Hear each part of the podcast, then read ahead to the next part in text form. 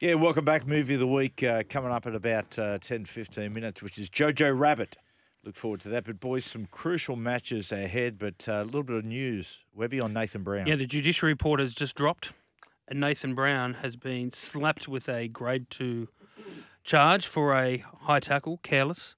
One match with the early guilty plea, just the one match. Well, that or two if he takes it to the judiciary. That really surprises me. Mm. Getting sent off. Well, maybe the match review committee considered the send off as part of the punishment. They do that. Dear. I don't know. It just does. To me, that just even though I thought it was just 10 in the bin, it just doesn't feel right. You know, it doesn't. Look at I mean, we said it before. Val Holmes might have had a few priors, but at the end of the day. For me, they don't look. What do you think of the? They don't look different. What do you think of the DeBellin suspension? I thought it was too much. I really did. Yeah, I don't know, Webby. I'm carrying my I've just got no time for the hip drop. Either do I. Yep. But I reckon sometimes there's no consistency. There's actually a picture of Api Coruscant's try saver on Lockie Ilias. It's a genuine hip drop, but because someone doesn't stay down injured, again, it's just a consistency that I have a problem with. Mm.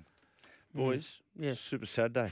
We've got, in Perth, the first game, we've got the Bunnies up against the Sharks. Phil Gould Gus doesn't say anything without a thought-out reason of why he said it. The comment that Latrell hasn't aimed up at the big end of the season, at end-of-season matches, those big games, what's his motivation for wanting to get Latrell and South Sydney going? Well, I tell you what I had to do. I actually was confused, so I went to my 100% footy sources, maybe a couple of people on the panel, to work out whether he was talking about Latrell across his career or just in the number one jumper for South. Because you can't talk – in his career it makes no sense. No, I know. So I was given – I think they'd been talking earlier about it. This is the danger of little snippets on social media because you lose context of the conversation. But it was about his performance for South Sydney at fullback. But he hasn't even had a chance really. I mean, he carried them into the finals last year. Mm. He was incredible against the Roosters in finals footy. In the prelim, he got absolutely folded by Leota at 20-minute mark. I think he was concussed. Mm. I personally think, look, this is 2 weeks now. Big call on the Broncos saying they can't win the comp this year. Then the next week within 2 weeks, 2 to 3 weeks, now it's the Latrell talk. I personally think Gus, he's one of the shrewdest operators in the business. It's just taking heat off the Bulldogs. Off the Dogs, for sure. Yeah. Like you can see it from a mile away. To be honest, Gus has been doing it all year. Mm. He's been shooting from the hip on that show all year to try and shift focus when you look from various issues. Well, when you look at the Dogs and their defence, it's actually one of the worst defensive seasons I've ever had. Yeah. And I'm actually of the belief that we should be patient with the Dogs. I don't think that it's panic at all, but it's not great. It's not great. No, it's not. What do we think, just on that, when we're talking about, what do you think Cameron Ciraldo's feeling? Because as much as Cameron Ciraldo knew what he was getting into, and Gus said, mate, this is going to be hard yards, he would naturally have gone in there thinking, okay, I'm going to try to get this side – eight. Bottom end of the eight, but it's. I think he looks like we're talking about the Eddie Jones situation. Getting the feet on you, go, oh my God, this is more dire. I reckon. What do you think about the Justin Holbrook situation? How do you think that sits with Cameron Ciraldo? I think Ciraldo knew that it was going to be tough. I think what surprised him the most is that he probably got a bit used to the quality at Penrith all the way down to the juniors, and anyone can make this mistake. Like. I think he probably expected to come to Bulldogs, and he may not necessarily have the same talent, but maybe would have got a reaction out of the young group a bit more. And I think that he's going to obviously learn the tough lesson of we are seeing a Penrith Panthers system that's one of the best we've ever seen in the heartland of rugby league, the heart of rugby league. And so I think he's struggling to adjust, and he will adjust. It's all about learning. I think that's probably been the biggest shock for him. Yeah. There was some reports that have come out saying that there's some senior players who they're going to let go who are struggling with the training methods. Keep up. So it's interesting. It's a long rebuild. I think he's getting a little bit. By reading through that, I'm thinking he's getting a little bit of pushback from people. And the bottom line is, if you're getting pushback and you want to do it your way, you've got to get rid of them. With all due respect to the players, and look, I get it. I've been a player and not agreed with coaching, but They've been struggling for years now. That's right. Come on. Like, you can get used to mediocrity. Yeah, and it's like, okay, maybe it's different, maybe it's bizarre, but and if look, if you'd been going really well the last few years, then you have every right to go, look, this has been working, but it hasn't been working, so buy in. Okay, well, let's talk what we just said about Latrell there, Gus's comments about Latrell. Jason Demetrio's comments coming out backing Lockley List, which is I think is great, but the comment where it said his temperament showed that we believe he's going to be the best halfback this club has had for a long time. Now, for me, that just puts pressure on because it brings the Adam Reynolds situation back into the conversation. Yeah. Mm. Oh well, mate. I love that he's backed him. I think he might have just got caught up in the emotion of backing his seven a little bit, and you love that as a coach that you're backing a young fella. Ilias has been a little bit quiet this year. I don't think he really thought of the ramifications when he was saying it. That like. You know, you're talking about Adam Reynolds, who's gone up to the Broncos and completely turned that joint around. Now, all of a sudden, you have to deal with that question that you'd put to bed 12 months ago. It rears its ugly head again. I think it was just more he got lost in the passion defending his seven. Right. Okay, I like South. I reckon they'll be. I reckon they can make a real run. I reckon they'll. I don't know if they'll make the four, but I think they'll be in the final four when the whips get cracking. I did the bit of a crunch the other day. I think they can win, and I think they will win the rest of their games. But this is, Webby, this is a really big game over there, and I'm looking at them going, South will naturally get this, but Sharks will be desperate. Sharks are looking as though they are going to be the side that just slips out of the eight. The Nicho Hynes situation, if I was Craig Fitzgibbon, I think it's an opportunity to revitalise Nicho and give him 2 or 3 weeks at fullback. With Will Kennedy being out. I see it, mate. I've seen it before. Phil Gould used to do it in the early 90s with Brandy. He would see, because playing in the halves, it is so mentally fatiguing trying to steer the side around the park all the time, particularly wearing that seven like Nicho has. He's been doing it for, just about 2 seasons now. I think it'd be a mental break. I think it'd revitalise his running game and just take that little bit of pressure off for a few weeks. Yeah, you're a better judge than me. Yeah, better judge than me too. Not the only thing I guess I'm concerned about is that the people coming in to replace him. To be able to deal with a dominant halfback extremely quickly, because then the whole game plan changes, because you're not dealing with a Kennedy who is out on the edges constantly. Yep. You're dealing with a guy that wants the ball all the time. Yep. And I don't know if they've got enough time to adjust to that, maybe. I just think they've got to try something. They've got to have, at the moment, they need like a circuit breaker. Yeah, you look at McGuinness last week. So I look at that game and I think to myself, mate, if it was a work site, McGuinness has done double time and a half while other blokes have disappeared at smoker. Oh, it's like you know what I mean? Herald. But you know what I mean? Like the work that he did to make over 80 tackles, and you look at I just look at some of the defensive effort some of the other guys have put in, and the disparity. What about his poor head at the end of it? Oh man! Well, before it wasn't great, but no, that's right. True. What do we? What an effort though! Seriously, what do we think? I mean, I think South will win it. South. Yeah.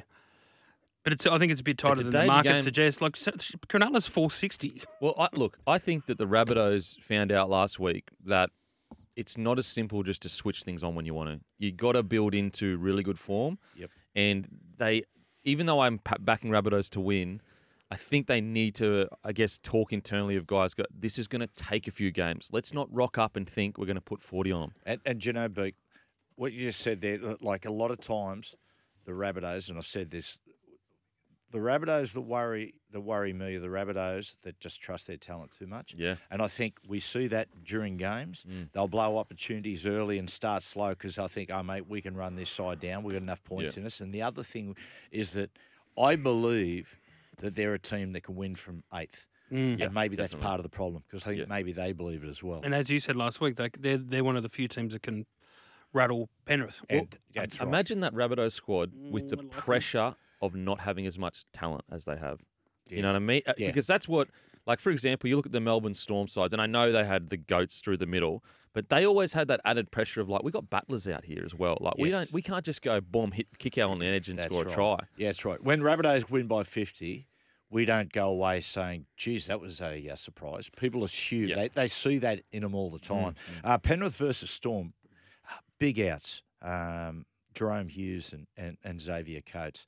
But look, the area, and you very rarely say this about Melbourne, because we just said it about, you know, Melbourne just being so tough through the middle. But I don't know if Melbourne can compete with the likes of Leota and James Fisher-Harris. Outside of Nelson, I just think at the moment that the Storm just lack a little bit of speed and thrust through the middle. Yeah, look, I don't think it's for lack of toughness at the Storm. I don't think you're ever going to find a Storm team that's not tough.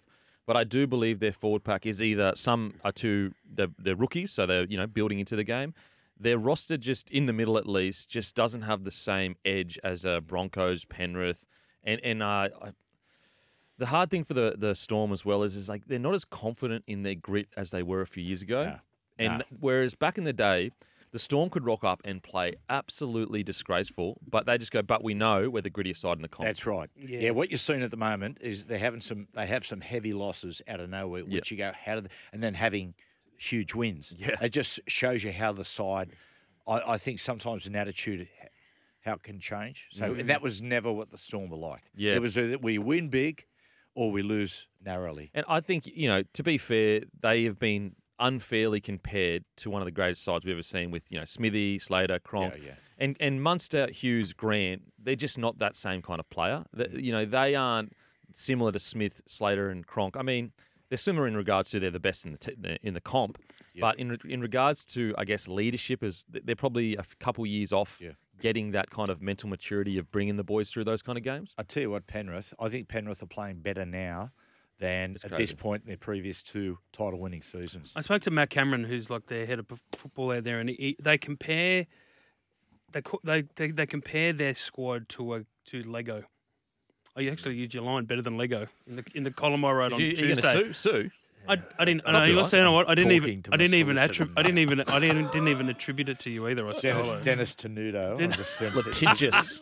Johns is litigious. And you know what he said? He said we like our squad. It was like it's like if a player gets injured, then another bit of Lego just clicks in place, mate. And it was the same with Cogger when Nathan was injured, when they lost Coruscant, Kenny, when they lost, when Kickow went. You know, they finally settled on Sorensen, you know. That's a clever thing. That's clever. When you understand how you play, when you understand when you go into a season and you know the principles, how you play, that allows when a player's missing to say, righto, we need you to go in here.